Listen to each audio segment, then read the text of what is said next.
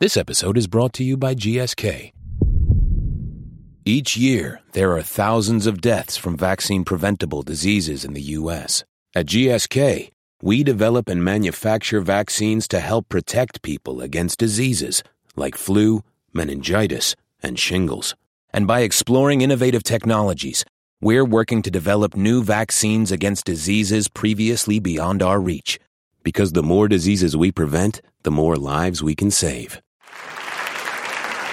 So, when it comes to the question of who gets into college, how do we determine what is fair? And this is a question that does keep coming back to the Supreme Court, where the issue is what role should race play? Does fair mean that race should play no part whatsoever in the equation? Leave it just up to grades and test scores, where history shows that on the whole, Asians and whites do score better than blacks and Latinos. Or does fair mean let's find a way to crack the door open a little wider for blacks and Latinos in recognition of their historical challenges that are relevant in these cases, and also to bring them in in the name of diversity for the good of the whole university. And this is all in the spirit of what is known as affirmative action. And when it comes to fair, what does the Constitution have to say about these questions? Well, that sounds like the makings for a debate, so let's have it. Yes or no to this question. The Equal Protection Clause forbids racial preferences in state university admissions. A debate from Intelligence Squared US in partnership with the National Constitution Center. We are at the Kaufman Music Center in New York City with four superbly qualified debaters who will argue for and against the motion the Equal Protection Clause forbids racial preferences in state university admissions. As always, our debate goes in three rounds. And as always, the audience votes to choose the winner, and only one side wins. Let's meet the team arguing for the motion. First, ladies and gentlemen, Roger Clegg. Welcome, Roger. You are a President General Counsel of the Center for Equal Opportunity. Uh, you served in the Reagan and Bush administrations, and you have argued that affirmative action is actually at odds with the civil rights movement. I, I want to ask you is that always the case, or what if we went back 50 or 60 years? What would you have said? Well, I think that the original meaning of affirmative action, which was taking positive steps to get rid of discrimination, was a good idea back then, and it's still a good idea. But racial preferences, which is the specific kind of affirmative action that we're talking about tonight, was a bad idea then, and it's certainly a bad idea now. And the point you'll be arguing tonight. And tell us who your partner is in that argument. It's lovely and talented Stuart Taylor, who is uh, with the uh, Brookings Institution and the author of the book Mismatch. Let's welcome Stuart Taylor. All right, Stuart, we just heard the name of your book. The interesting thing about you is that, that you started out as a reporter and then you became a lawyer. You went to Harvard and then you went back to being a journalist again. So, uh, why cover the law as opposed to practicing it? Well, it's confusing, but the first duty of a good lawyer is to serve clients' interests. The first duty of a good journalist is to tell the truth. I prefer that. All right, ladies and gentlemen, the, the team arguing for the motion. And that motion is the Equal Protection Law Clause forbids racial preferences in state university admissions. We have two debaters arguing against it. Please, first, let's welcome Deborah Archer. Deborah, welcome. You're a professor at New York Law School, where you serve as co director of the Impact Center for Public Interest Law. You're Dean of Diversity and Inclusion. You've also served as assistant counsel at the NAACP Legal Defense and Educational Fund. Among your law students, does the, the majority come down uh, on either side of the constitutionality question of affirmative action? I would say the majority support affirmative action programs. I think as students, they're in a unique position to really see the way that diversity is benefiting their education. And again, you'll be arguing that point tonight. Thank you very much, Deborah Archer. And your partner is? My partner is leading constitutional law scholar, Dean Erwin Chemerinsky. Ladies and gentlemen, Erwin Chemerinsky. Okay, so you, your partner said the word dean. You are the founding dean, Erwin Chemerinsky, of the law school at University of California, Irvine. You saw in California a state that passed Proposition 209 back in 1996, which, in which voters uh, banned affirmative action in university admissions. So, as you've seen it in the system there, what's been the result? Proposition 209 has substantially reduced diversity in the University of California especially Berkeley and UCLA. Okay, again, all grist for the mill for the debate we're going to have tonight. The team arguing against the motion, ladies and gentlemen. Let's move on to round one. Round one are opening statements by each debater in turn. Our first debater will be arguing for the motion. The Equal Protection Clause forbids racial preferences in state university admissions. Up first is Stuart Taylor. Stuart Taylor is non resident fellow at the Brookings Institution and co author of the book Mismatch How Affirmative Action Hurts Students It's Intended to Help and Why Universities Won't Admit It. Ladies and gentlemen, Stuart Taylor. Thank you and good evening. Um, Roger Batting Cleanup will focus on uh, how racial preferences violate the clear text and bedrock principles of the 14th Amendment. I focus on facts showing how the large racial preferences, very large, used by almost all selective universities in the country, violate each of several equal protection rules laid down by the Supreme Court in its four uh, racial preference and admissions precedents. The first of those rules, I'll read it, a race conscious admission program may not unduly harm members of any racial group. The first racial preference harm whites and Asians who are excluded to admit less qualified members of racially preferred groups, they're harmed, clearly. Uh, Asian Americans, in particular, are the victims of systematic racial discrimination by just about all of the top universities in America. But the most grievously harmed victims, we think, are the Hispanic and African American, especially because they receive the largest racial preferences, who are misled by universities into thinking that they're going to do well academically when the universities know that on average they're not going to do well because of their entering credentials. Uh, the average black uh, 12th grader is about four years behind the average white 12th grader. We have fewer black and Hispanic lawyers, doctors, engineers, and scientists than we would if all universities had race neutral admissions programs. Because the people who are doing badly at universities where they're not well qualified would be doing well at universities where they're competitive. This pattern is called mismatch. Uh, the university's pervasive dishonesty about the size of racial preferences and about their academic effects on the supposed beneficiaries denies these people the opportunity to make informed decisions about where they want to go to college. Universities must demonstrate before they turn to racial preferences that race neutral alternatives do not suffice to provide adequate diversity. Supreme Court has said that more or less verbatim. No university of which I know has ever made the slightest effort to explore race neutral alternatives to racial preferences to promote diversity. Now, there's a very, very obvious race neutral alternative, which is class based recruitment and preferences for uh, working class and poor students of all races. And there's a large supply of pretty strong uh, academic students in that, in that category. Such class based preferences would add more diversity of background and of viewpoint than racial preferences do. But instead of trying class based preferences, universities systematically prefer well off black and Hispanic students over less well off white and Asian students who are better qualified academically. The third Supreme Court equal protection rule holds that outright racial balancing is patently unconstitutional.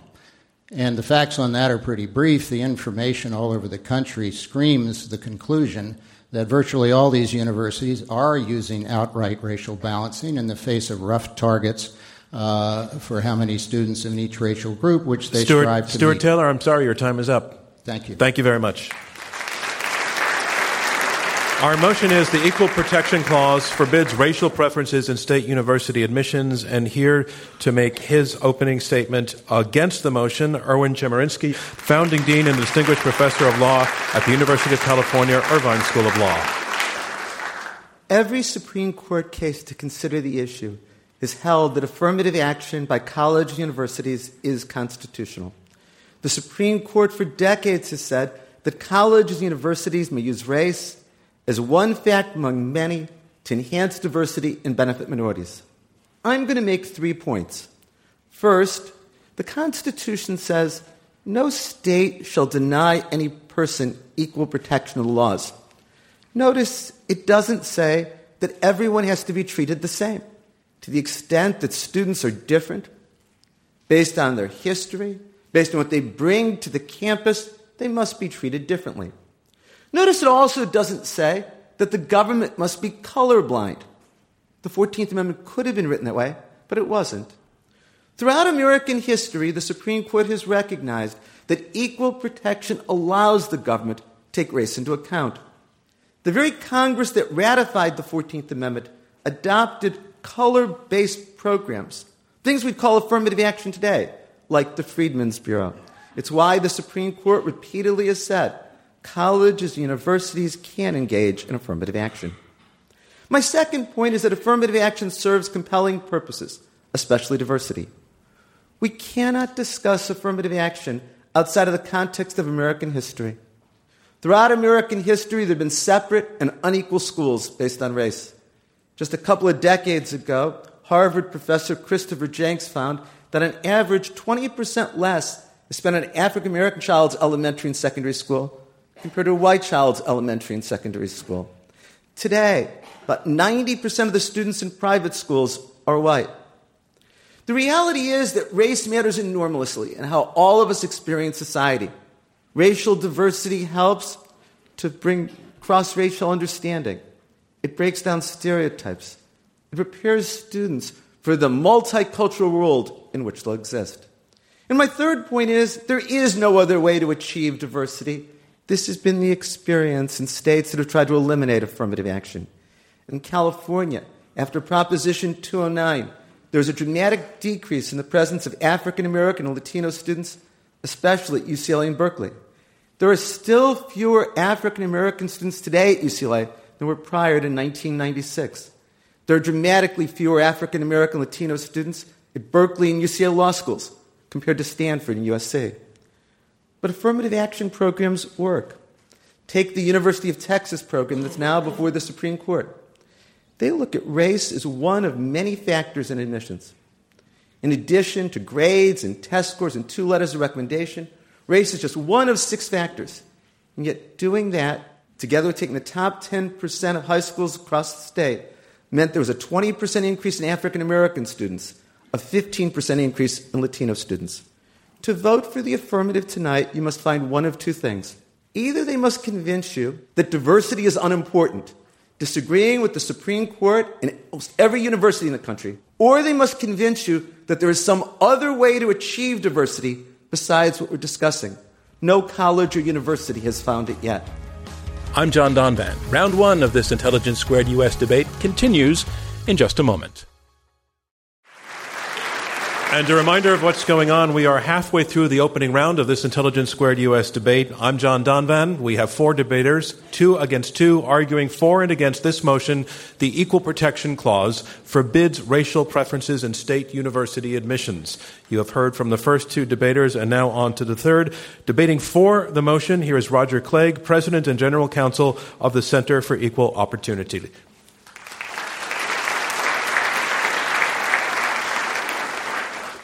Let's begin by reading the Equal Protection Clause of the 14th Amendment.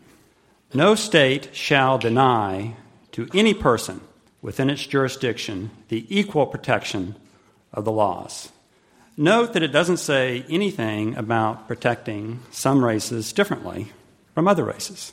Now, it's sometimes said that the Constitution means what the Supreme Court says it means. And I don't buy that completely. But it's worth pointing out here that the basic approach the court has taken is the correct one that all Americans are protected from racial discrimination, and that exceptions to this rule will be allowed only in extraordinary circumstances when the government has a really, really, really, really good reason to discriminate, and no other way to accomplish this compelling end except through racial discrimination. So, do we have that in the case of racial preferences in state university admissions. We do not. And this is where the Supreme Court has gotten it wrong and where I hope it will correct itself in the year ahead. What the court has said, and what our opponents are arguing tonight, is that what some students say in random conversations in and outside campus classrooms might be so insightful and so unlikely and difficult to be learned in any other way besides these random conversations that it is worth denying admission to some white and Asian American students because of their race so that other white and Asian American students might hear these random observations. That's it. That is what universities are arguing. I don't think that that is compelling at all. But there's something else that you need to keep in mind tonight. Even if you think that there is something to that argument, you have to weigh against that purported benefit the costs of racial discrimination. And in my remaining time, I'm going to run through them. It's personally unfair, passes over better qualified students, and sets a disturbing legal, political, and moral precedent in allowing racial discrimination. It creates resentment. It stigmatizes the so called beneficiaries in the eyes of their classmates, teachers, and themselves, as well as future employers, clients, and patients. It fosters a victim mindset, removes the incentive for academic excellence, and encourages separatism. It compromises the academic mission of the university and lowers the overall academic quality of the student body. It creates pressure to discriminate in grading and graduation. It breeds hypocrisy within the school and encourages a scofflaw attitude among college officials. It papers over the real social problem of why so many African Americans and Latinos are academically uncompetitive. That's a problem that should be addressed, but we are not, there's not the urgency to address it because of the existence of racial preferences. It gets states, state governments, and their schools involved in unsavory activities like deciding which racial and ethnic minorities will be favored and which ones not. An untenable legal regime in an America that is becoming increasingly multiracial and multi-ethnic. I think that it is very hard to say that all of those costs are outweighed by anything that might be learned in a random campus conversation. Thank you. Thank you, Roger Clegg. And the motion is the Equal Protection Clause forbids racial preferences in state university admissions. And here to make her opening statement against this motion, Deborah Archer. She is professor of law and director of the Racial Justice Project at New York Law School. Ladies and gentlemen, Deborah Archer. It bears repeating that the United States Supreme Court has repeatedly held that race conscious admissions programs in public colleges and universities are constitutional, with substantial, not trivial, substantial benefits that flow to the educational institution, the larger society, and individual students. Pursuing the educational value of a racially diverse student body is a compelling state interest. The court has already held that universities cannot have specific racial targets. Universities cannot set aside spots for students of certain racial backgrounds. And universities can't consider race in an inflexible manner. The Equal Protection Clause permits colleges and universities to consider many characteristics, including sexual orientation, political persuasion, gender, whether or not you're from Ohio. We can't exclude race and only race from that list of considerations. Now, the statistics that have been cited by the proponents of this resolution about disparities in outcomes for students of color are indeed troubling. But every assertion that they make is contested, and none can be the basis of a constitutional rule. The methods and, and, conclusions they've reached have been criticized and rejected by almost every social scientist who has examined the data. There have been many studies that have found no evidence whatsoever of mismatch. There are numerous studies that say affirmative action programs have unequivocally benefited minority students and society. There are studies that say minority students fare far better the higher ranked school that they attend, and very importantly, there are studies that say the problem of undermatching, where students with strong academic credentials attend lower ranked schools, even though they could get accepted to higher ranked schools, is far more a problem for minority students than mismatch is.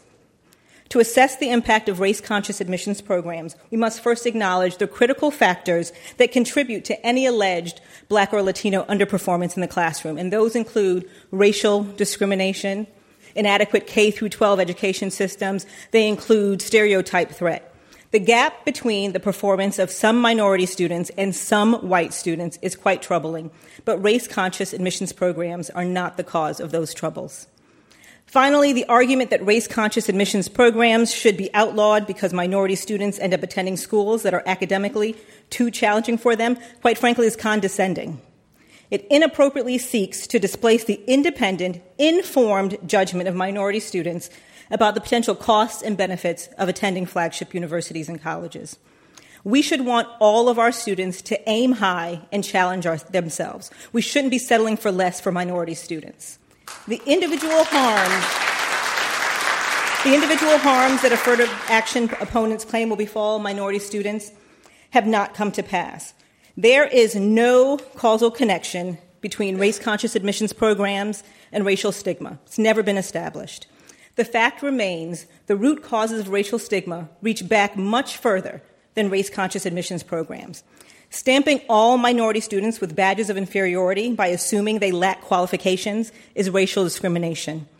The fact that there will be racists who assume that every black person or Latino person that he or she she's is unqualified cannot dictate the reach or meaning of the Constitution.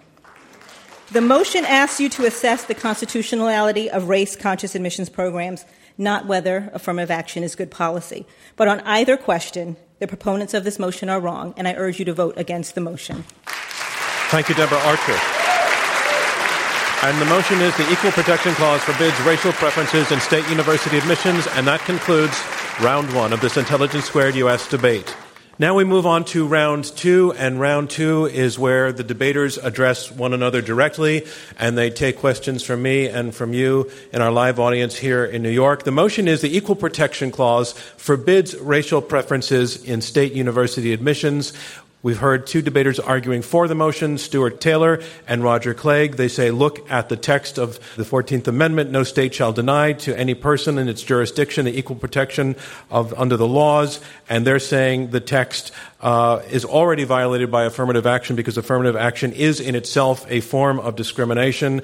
They're arguing that it brings harm to all races, including the races that it is intended to benefit. The team arguing against the motion, Deborah Archer and Erwin Chemerinsky, uh, are saying nowhere does it say that the Equal Protection Clause says that the government is required to be colorblind, that the amendment was adopted by a Congress that absolutely had historically affirmative action in mind that the harms that their opponents have spelled out as mismatch are not real, and that the Supreme Court has repeatedly upheld uh, affirmative action's goal of diversity as a compelling interest. So I want to start slicing up some of the arguments that have been made already, but I want to say that I already see the challenge that we're going to have in that a lot of what we heard were arguments about whether affirmative action is good policy or not, and less on the question of whether it is constitutional or not, whether racial preferences in state university admissions are constitutional or not, which is what you're going to be asked to vote on.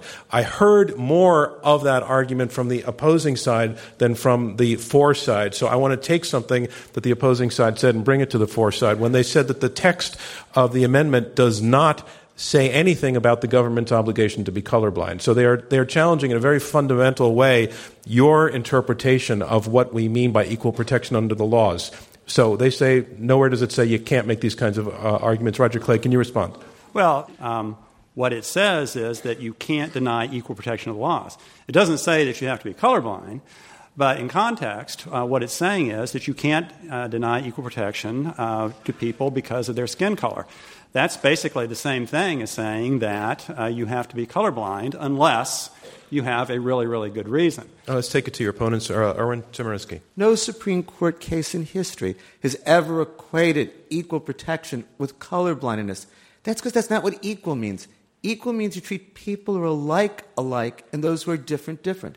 People are different based on race, based on the experiences they've had in society. That's why racial diversity matters so much in colleges and universities. You know, this business that Roger Clegg. people are different uh, because of their race sounds like something I would have heard maybe 100 years ago in favor of Jim Crow. Deborah Archer.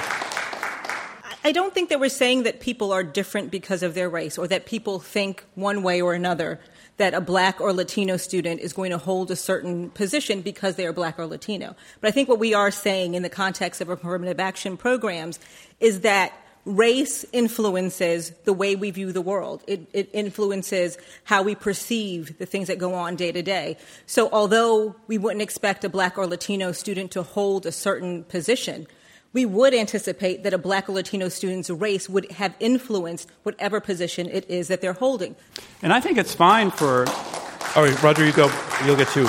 I think it's fine for schools Roger to Clegg. try to uh, bring in students who have a uh, diversity of backgrounds and perspectives. The problem is when you use skin color or what country your ancestors came from as a proxy for those backgrounds and experiences. You can't look at somebody and say, oh, you're black. You must have this background and this perspective. You've got to look at the individual. That's actually ignoring exactly what I said. It's not that someone is saying you're Deb black, Archer. you hold this perspective. We're saying that you're black. I'm sure that the fact that you are black in an America where race very much matters, where we're still fighting and battling against racial discrimination, impacts the way that you see the world, whatever that perspective is. Erwin, I can give you. I've been a law professor now for 36 years. I've taught subjects like criminal procedure and constitutional law in classes that are almost all white and in classes with a substantial number of minority students. When you talk about things like racial profiling police, the discussion is vastly different. We have a significant number of students of color who've experienced it compared to an all white class. Stuart Taylor, how, in responding to that, how does the how does the issue of the goal of diversity work into the constitutionality argument here? Well, the Supreme Court has made diversity, which originally meant diversity of thought, but has migrated towards racial diversity, the touchstone for whether a racial preference program is legal or not. But I think the court has laid down principles under which most racial preference programs in the country would be struck down if the court enforced them as written. There have been a lot of 5 4 cases where the principles, and I mentioned a couple of them, as in no harm to any racial members of any racial group, they have upheld some programs that, in my opinion, did not uh, conform to their own principles. All right. So one of the points that you made there, and also in your opening statement, is that the, you're saying that the Equal Protection Clause is violated by virtue of the fact that there are that Asians are harmed as a result. And so I want to take that to your opponents, Deb Archer. Not all Asian and Asian American students have access to high quality education. They aren't all as successful. Cambodian students, Laotian students do not fare as well academically as Korean students or Japanese students or Chinese students. Laotian and Cambodian students have lower graduation rates than black students. And so to say that Asian students don't benefit from affirmative action is just simply Okay. wrong. Me- it's a wedge I- I issue. They're wanna- trying to wedge, put a wedge between the. Let me bring Roger color. Clegg because we haven't heard from you in, in a few minutes. So Well, they're, they they admit, uh, I think what they just admitted was that Chinese American students and Japanese American students and Korean American students are being discriminated against uh, by the use of racial preferences. But that's okay because there's the possibility that Laotian American students and Filipino American students may get preferential treatment. And somehow or other, that makes it okay. That's actually not at all what I said. Well, I think that is what you said. let's let let's let Erwin respond. Mr. I don't think- Mr. Clegg mischaracterized mission. We are not saying discriminating against anybody based on race is okay. I want to go to your question. So you're What- saying no the refer- college- What- What's a please, racial please. preference? What's a racial What's a racial preference if it's not discrimination based on race? Erwin, are you going to answer that very well phrased question? Yes. Directly? Directly. All right.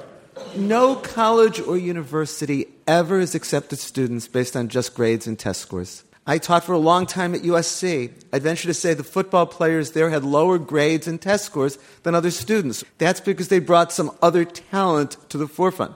There are a much larger pool of students who are qualified to do the work than the number will be accepted. And so, in deciding among them, many factors go into consideration. It is not discrimination to say that one of the things that's considered, in addition to athletic talent, is also what does a student add based on his or her race to the diversity of the school. It's wrong to equate preference with discrimination.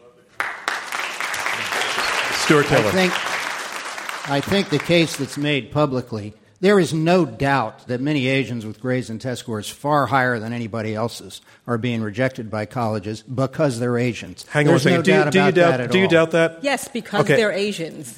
Absolutely. I think because they're Asians, but the rationale not used here tonight, but often used for this is, well, the people we're accepting are better in other ways. They have better leadership qualities. They contribute more diversity, whatever. This is a slur on Asian Americans. The idea that, well, if they have higher test scores and grades, they've got other qualities that aren't as good. And a quick point on test scores and grades. Um, Erwin, I think, said all of us would be against large racial preferences. Well, I think we just won the debate. If all you have to establish is that the racial preferences are large, that's undisputed. There are 300 to 400 SAT point average differences in a lot of the colleges. There are corresponding GPA differences. There are huge achievement differences within the college, and, uh, and that's pretty large. No, but we're not debating. We're not arguing here about what's the best form of affirmative action. The resolution you're asked to vote on is Does equal protection forbid racial preferences? In order to vote affirmative, you have to conclude that all racial preferences, however small or unconstitutional, no court case has ever said that. I also want to just make a quick point. You said that, that there are large racial preferences is undisputed. That's not true. There are many people, many prominent social scientists who dispute everything that you've said before. I think we need to take a step back because everyone else is using the term preference. I'm not because I don't think it's a preference. What universities are doing, hundreds of universities around the country, what they're doing is looking at the whole application. It's not a preference. If it was a preference, we'd have far more than 20% black and Latino students at most colleges and universities. I also want to dispute the use of the word discrimination. Um, Erwin mentioned this. There is no symmetry between race conscious measures that seek to include traditionally excluded groups and invidious discrimination that seeks to include people because of a sense of superiority or hatred. I'm John Donvan. Questions from the audience and the results of tonight's debate still to come on Intelligence Squared US. I want to remind you that we are in the question and answer section of this Intelligence Squared US debate. I'm John Donvan, your moderator. We have four debaters, two teams of two, arguing it out over this motion the Equal Protection Clause forbids racial preferences in state university admissions. Right down front here, sir. Uh, my name is Russ Neely. Uh, I want to ask Erwin and, and Deborah if there could be such a thing as bad diversities, diversities that have harmful effects on the way people of different races perceive each other. I'm going to I'm going to stop you there because you actually asked a really good question, and I need to give everybody a chance. So why don't you go with the question? Thank you. What study after study has found is that interracial association does break down stereotypes. That interracial association in college, in law school, in medical school better prepares those who are graduating to deal with a multicultural workforce. And common sense bears that. If we deal with those who are different from us, we're then better prepared to deal with those like them in the future. Roger Clegg. I think that in order to answer that, we talk, first of all, about whether there is anything good that comes from these random interracial conversations. Uh, that, that premise is weak. I think it's even weaker when you consider that a lot of these lessons could be achieved through means that don't involve racial discrimination. You don't have to rely on these, the happenstance of these conversations in order to teach students that not all black people think the same way. Real, substantive discussions about race are difficult. It's the first time that many people are having those conversations because we are incredibly segregated in K through 12 education and we are getting more segregated and the Supreme Court has tied our hands there. We are segregated in our communities and in our housing.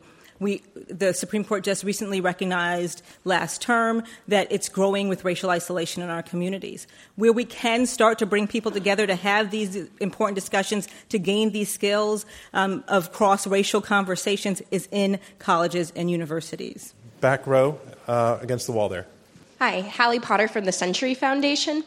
Um, one of the legal tests for affirmative action that has been held up by the court most recently in the Fisher decision was that you have to show that race neutral alternatives are not sufficient to create racial diversity. Both sides have talked about this, but not a lot about the evidence behind that. Do we actually have examples of universities that have seriously tried both racial affirmative action and socioeconomic affirmative action so that we can answer let that me, question? Let me take it to the force side first. Which of you, uh, Stuart Taylor? There may be an example here or there. I see Dean Chemerinsky waving his arms, so I don't want to say anything too absolute. But by and large, the vast majority of selective American schools have been shamefully neglectful of any responsibility they might have to socioeconomically disadvantaged people. They want to fill their racial numbers. They're happy to fill them with immigrants. They're happy to fill them with children of millionaires. They don't care, by and large. Erwin. That's just wrong. I've been on admissions committees at three different law schools. We certainly do look to students who are the first in their family to go to college. There have been many attempts to try to create race neutral ways of achieving diversity. The University of Texas showed that everything else that it tried failed, which is why the United States Court of Appeals for the Fifth Circuit, with a conservative judge, Patrick Higginbotham writing, said Texas had proven no alternative. Or take UCLA as an example. They have tried all sorts of alternatives, and they still have fewer African Americans today than did before 1996. The reason just looking at socioeconomic stacks doesn't work, the percentage of African Americans and Latinos who are disadvantaged is higher than the percentage of whites, but the sheer number of whites who are disadvantaged is greater. So focus on socioeconomics, which is important, won't yield racial diversity. And Roger Clegg, your opponents have been saying throughout the debate that there, that there is no other way than including racial preferences. Well, certainly, you know, if what you're trying to do is meet a racial quota, there's no better way to no, meet but, that but, racial but, quota than by no, considering race. But Roger, uh, the, the, seriously, the, the, no, the goal, the goal is not let's include a racial quota. The Supreme Court's language is diversity is a compelling interest, and and so you're just you think it's a cynical argument? Yeah, well, I, I, I think that if, if if schools are saying that, well, in order to hit our racial numbers, we really have to take race into account, you know, I, I think that's that's plausible. But first of all, um, I think that uh, Erwin is wrong in saying that the University of Texas uh, has not been extremely successful in using the top 10% plan. Uh, there's actually, you know, more diversity uh, under the top 10% plan than there had been when the University of Texas was using quotas. Now they want to uh, reimpose uh, racial preferences on top of the top 10% plan because, and, and uh, they want to ensure that the African Americans who are admitted come from well to do families rather than those poor uh, African American students who are being admitted under the top 10% plan. Deborah Archer. Just a quick point about uh, top 10% plans generally and the one in Texas. They work because there is racial segregation in our communities, in our public schools. You're able to get diversity through top 10% plans because black people in Texas have attend predominantly black schools and white people in Texas attend predominantly white schools. And so the top 10% of any class is going to um, demonstrate that kind of racial isolation. There's something really perverse about telling a university that in order to achieve the benefits of a racially diverse class, you have to rely on racial segregation in K through 12 education. I don't think there's anything perverse about the Texas 10% plan. They not only get racial diversity, they get class diversity. Getting class diversity is good. And so now the idea is that they need overt racial preferences so they can get some wealthy black kids in there because they've got plenty of uh, relatively poor black kids and Hispanic kids. But that's that, a bad that begins thing. to sound a little strange. You don't want to have all of But- your class diversity be but- the same as your racial diversity so that all you have are poor black students and all you have are poor Latino students. That only reinforces stereotypes. It doesn't help to break down stereotypes. On the on the stairs there. Uh, Kelly Gerstenhaber, Columbia University. So there's a there's a pretty well established racially prejudiced testing bias that we see from since kids are age four. Might it be a fair interpretation of equal protection that you know affirmative action offsets this racial bias? Let's put a question first I, to I think the complete rebuttal to that, I respect the question, is that the whole bi- uh, idea of the SAT and scores, so the usual grading, usual criteria for admissions, is that they predict how well people will do. So if there was a racial bias against blacks in SAT, they would do better in college, one would expect, than their SAT scores for, for predict. In fact, they do worse in college than their SAT scores predict. They do worse in law school than LSAT scores predict. Erwin Chemerinsky. What you say is right. Many studies have demonstrated that there is a cultural and racial bias to standardized tests. There is only a very weak correlation between the LSAT and first year law school grades, no correlation between the LSAT and second and third year grades, and no proven correlation between the LSAT and what somebody's going to be as a lawyer. So let's not assume that these tests really measure qualifications. All right. In the, in the, in the last few minutes we have, we're, we're going to do what sometimes we do in these debates. We call it our volley round. And what we want to do is we want to look in a very, very short period of time, sort of cut to the chase on the issues that are before us. And the way this works is that each debater, it'll take two minutes. Each debater gets 30 seconds to answer a question I'm going to put. They all answer the same question. When their 30 seconds are up, they have to stop talking because I will do that. And my question is when we talk about equal protection under the laws, what do we mean by equal in the context of this debate we're having about racial preferences? What constitutes equal? Do, uh, I'm going to start with this side. Which of you would like to go first? I'm happy to take it. Roger and, Clegg, and Roger Clegg. So your 30 seconds starts now. The answer is that we do not treat people differently because of the color of their skin or what country their ancestors came from. You're, you're done with your 30 seconds. On the opposing side, Deborah Archer. I think the history and the purpose of the Equal Protection Clause shows that equal uh, doesn't mean colorblind. Stuart, Stuart Taylor. I agree with Roger, and, and I would also add that once you start saying some people are more equal than others, to borrow from Orwell, uh, with a multiracial society like we have, you get into an impossible racial spoils system where everybody's struggling for their little racial slice of the pie. Erwin Chemerinsky. One thing we're doing is discussing this out of the context of American history. We're not talking about the long history of separate and unequal schools. We're not talking about the long history of discrimination against African Americans. The purpose of the Equal Protection Clause was especially to prohibit subordination of minorities, try to get a more equal society based on race. That's why the same Congress that ratified the 14th Amendment also adopted programs that today we would call affirmative action. And that concludes our volley round and round two of this Intelligence Squared U.S. debate, where our motion is the Equal Protection Clause forbids racial preferences in state university admissions. Now we move on to round three. Round threes are closing statements from each debater in turn. First, speaking for the motion, the Equal Protection Clause forbids racial preferences in state university admissions, Stuart Taylor, journalist and co author of the book Mismatch. To look at a little recent history, very recent, consider the anguish of Imani Marshall She's a senior pre med student at Amherst, which is a private university, but the racial preference system works the same there as in the state universities. She started to cry at a recent gathering when another student said she went to sleep every night wishing she would not wake up. Now, both of these students are African Americans, and that was sort of the context. Uh, Ms. Marshall said she felt unprepared academically and socially for Amherst. Remember, she was identifying with a woman who was suicidal, so she was pretty, feeling pretty bad about this. She was reluctant, she said, to ask for help for fear of undermining the standing of herself and her race. She added, I feel like an impostor. I feel like I need to prove myself to people, to believe that I prove that I belong here. Her anguish is understandable, it's touching, but she mentioned no experience of racism. Instead, she may be a victim of large racial preferences and her school's failure to warn her about their academic com- consequences. Of course, they also harm better prepared Asians and whites who get turned away, as we've discussed. This destructive system violates the Equal Protection Clause.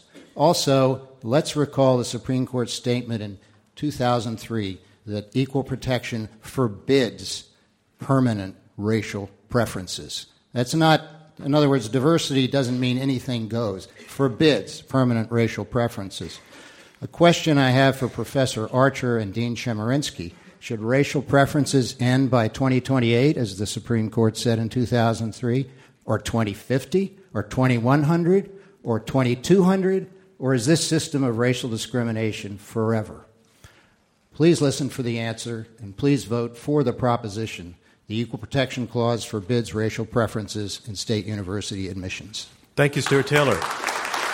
And that is our motion. And here to make his closing statement against the motion, Erwin Chemerinsky, Dean of the University of California, Irvine School of Law. When I stood at the lectern, I issued a challenge to my opponents. I said, You can only vote affirmative if you find one of two things. Either they have to convince you that diversity in the classroom is unimportant, or they must convince you there's another way to achieve diversity. I think they failed at both of those questions. As to the former, diversity is compelling. The Supreme Court has said it time and again. That's why every college and university I know of engages in affirmative action, some form of what tonight calling racial preference. Diversity matters in preparing all of our students for the society that they're going to deal with. The second question is Is there any other way to achieve diversity? The reason college universities engage in affirmative action is none has found an alternative. We've talked in generalities, but I've got statistics. The University of California Davis Medical School found that with some form of affirmative action, they would average less than one African American or Latino student a year in an entering class of 100. When Proposition 209 was passed in California, five years after, at University of Southern California Law School, a private school, 11.4% of the students were African American. At Stanford Law School, 9.6% of the students were African American. But at the University of California at Berkeley, only 3.2% of the students are African American. And at UCLA Law School, only 2.4% of the students were African American. Without affirmative action, because of our legacy discrimination and continuing discrimination, we will not have diversity in higher education. How do you feel about the idea of elite college universities with almost no African American or Latino students? That's what the affirmative is asking you to vote for. We are not here tonight to argue whether there should be large racial preferences. We're not here, Stuart, to argue there should be permanent racial preferences. No one favors that. To vote affirmative, you must conclude that no racial preferences ever are constitutional. You must overrule decades of Supreme Court jurisprudence. Don't do it. Vote negative. Thank you, Erwin Chemerinsky. And the motion is the Equal Protection Clause forbids racial preferences in state university admissions. And here, summarizing his position in support of the motion, Roger Clegg, President and General Counsel of the Center for Equal Opportunity. Let me make one point at the outset. You've heard a lot about disputed social science evidence. And I would say that yes, this social science evidence is to some extent disputed. I think that we have the better argument. But if the evidence is disputed, then I think the other side loses because there cannot be a compelling interest in something if it's not clear if that interest exists at all. Now, what you have to decide tonight is which of two very different visions of the role the Constitution allows race to play in state university admissions is. Our opponents think that it is fine if state education officials, for the foreseeable future, and probably forever, look at the skin color and national origin of the students who apply to help determine who gets in. I don't think that this is the vision of the people who wrote the words of the 14th Amendment, or the people who ratified it right after the Civil War had been fought. I think that when they said that no state shall deny to any person the equal protection of the laws, they said no to that kind of discrimination. The institutionalization of racial discrimination that our opponents support will become harder and harder to dismantle with every tick of the clock. It is not consistent with the vision that we should have for our increasingly multiracial and multi-ethnic society. In that society, by the way, blacks and whites are now the slowest growing groups. The fastest growing group is Asian Americans, and then Latinos, and then people who are themselves multiracial. For a society like that to work, there has to be mutual respect, and for mutual respect, we must all be judged by the same standards. And we must know that other people are being judged by the same standards too. Please vote for the motion. Thank you, Roger Clegg. And that motion is the Equal Protection Clause forbids racial preferences in state university admissions. And here making her closing statement against the motion, Deborah Archer, professor of law at New York Law School. I very quickly just want to respond to something that was said that because there's some dispute, very little dispute about whether or not mismatch um, exists, that it can't be the basis to say that diversity is a compelling interest. It's important to note the Supreme Court, in the first Fisher case, received all the information and data about mismatch and still ruled that diversity is a compelling state interest. The 14th Amendment isn't about color blindness, it is about equal citizenship. Indeed, the purpose of the 14th Amendment was to constitutionalize race conscious admissions programs. The framers of the 14th Amendment understood that considering race is sometimes necessary to achieve equality. It is perverse to argue that the constitutional amendment created to help turn America away from its legacy of racial oppression requires us to limit the opportunities available to students of color. Racial diversity in education is important and it is compelling. It is not about discriminating against anyone. It's not about denying opportunities to anyone because of their race. Race is not the only factor, and it's not the deciding factor. I have certainly personally been a beneficiary of affirmative action programs, but I didn't get into college or into law school because of my race. Did the law school consider the fact that I'm a black woman, the child of immigrants, or the first person in my family to graduate from college when it accepted me? Did it consider the fact that I was raised in a racially segregated neighborhood, then moved to a white suburb where I experienced racial discrimination? I hope so, because without it, they have no idea who I really am. They have no idea what it took for me to get to where I am. My SAT scores, my LSAT scores, my GPA certainly did not tell my whole story. The Constitution promises equality to all people, regardless of race. Today, race matters not because it should, but because it does. And there is nothing in the Equal Protection Clause that says we have to ignore that reality. I urge you to vote against the motion. Thank, Thank you, Deborah Archer. And that concludes closing statements for this Intelligence Squared U.S. debate, where our motion is the Equal Protection Clause forbids racial preferences in state university admissions. And now it's time to learn which side you feel has argued the best here. The team whose numbers change the most will be our winner. Let's look at the results of the first vote. In the opening vote on this motion, 27% agreed, 30% disagreed, 43% were undecided. So that is the first vote. Let's look at the beginning of the second vote. Let's look at the team arguing for the motion. The Equal Protection Clause forbids racial preferences in state university admissions. First vote, 27%. Second vote, 32%. They picked up five percentage points. That is the number to beat. Let's look at the team against. Their first vote was 30%. Their second vote was 62%. They pulled up 32 percentage points, making them our winner. The motion has been defeated. The Equal Protection Clause forbids racial preferences in state university admissions. Defeated. Thank you from me, John Donvan. Congratulations to that side. We'll see you next time.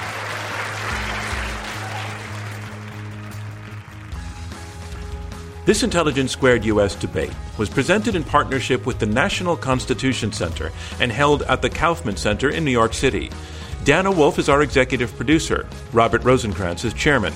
Taylor Quimby, Rob Christensen, and Kristen Muller are the radio producers.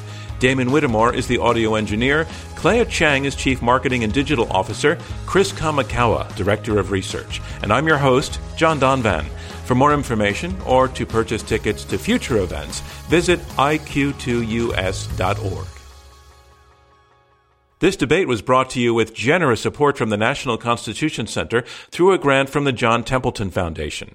The opinions expressed during this program are those of the program participants and do not necessarily reflect the views of the John Templeton Foundation. Intelligence Squared U.S. debates are made possible by generous contributions from listeners like you and with visionary support from the Connor Davis Family Foundation, David A. Coulter, the Rosenkranz Foundation, and more.